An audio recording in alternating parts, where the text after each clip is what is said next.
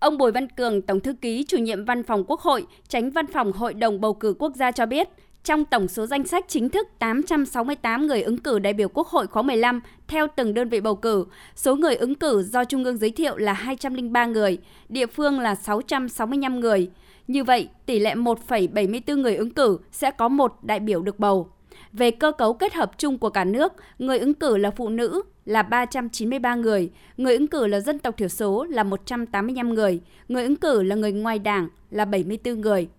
Theo tránh văn phòng Hội đồng bầu cử quốc gia Bùi Văn Cường, người ứng cử là đại biểu Quốc hội khóa 14 tái cử là 205 người, người ứng cử là người trẻ tuổi dưới 40 tuổi là 224 người, độ tuổi bình quân người ứng cử đại biểu Quốc hội là 46 tuổi. Tại buổi họp báo, các cơ quan báo chí đặt sự quan tâm đến lý do giảm hai người theo cơ cấu nhân sự thuộc khối trung ương. Trưởng ban công tác đại biểu của Ủy ban Thường vụ Quốc hội Nguyễn Thị Thanh cho biết, trường hợp thứ nhất là ứng cử viên Võ Trọng Việt, chủ nhiệm Ủy ban Quốc phòng và An ninh của Quốc hội, do sức khỏe yếu không thể đi tiếp xúc cử tri, vận động bầu cử. Trường hợp thứ hai là ứng cử viên Phạm Thị Bích Ngọc, hàm vụ trưởng thuộc Văn phòng Quốc hội. Sau hội nghị hiệp thương lần thứ ba, xin rút vì lý do gia đình không thuận lợi cho việc tham gia ứng cử đại biểu Quốc hội. Đối với trường hợp ông Nguyễn Quang Tuấn, Giám đốc Bệnh viện Bạch Mai được giới thiệu ứng cử đại biểu Quốc hội khóa 15, được báo chí và dư luận quan tâm thời gian qua, bà Nguyễn Thị Thanh cho biết. Đến tại thời điểm này, thì Bộ Công an đang trong quá trình điều tra vụ việc có khẳng định là ông Nguyễn Quang Tuấn có ký một số văn bản có liên quan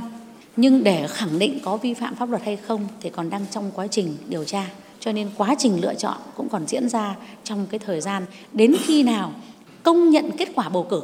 Thậm chí là có khi là cử tri bỏ phiếu rồi, nhưng trong quá trình mà còn có những phát hiện vi phạm quy định pháp luật không đủ điều kiện tiêu chuẩn, vẫn còn có quyền để đưa những người ấy ra khỏi danh sách và không trúng cử.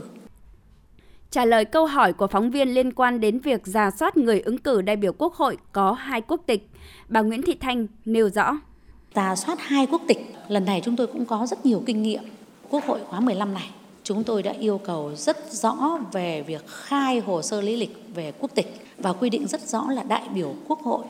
Việt Nam chỉ có một quốc tịch. Và một việc nữa là chúng tôi đã phối hợp chặt chẽ với Bộ Công an để giả soát hồ sơ, loại trừ những cái việc người ta kê khai chưa thật là trung thực, chưa thật là chính xác.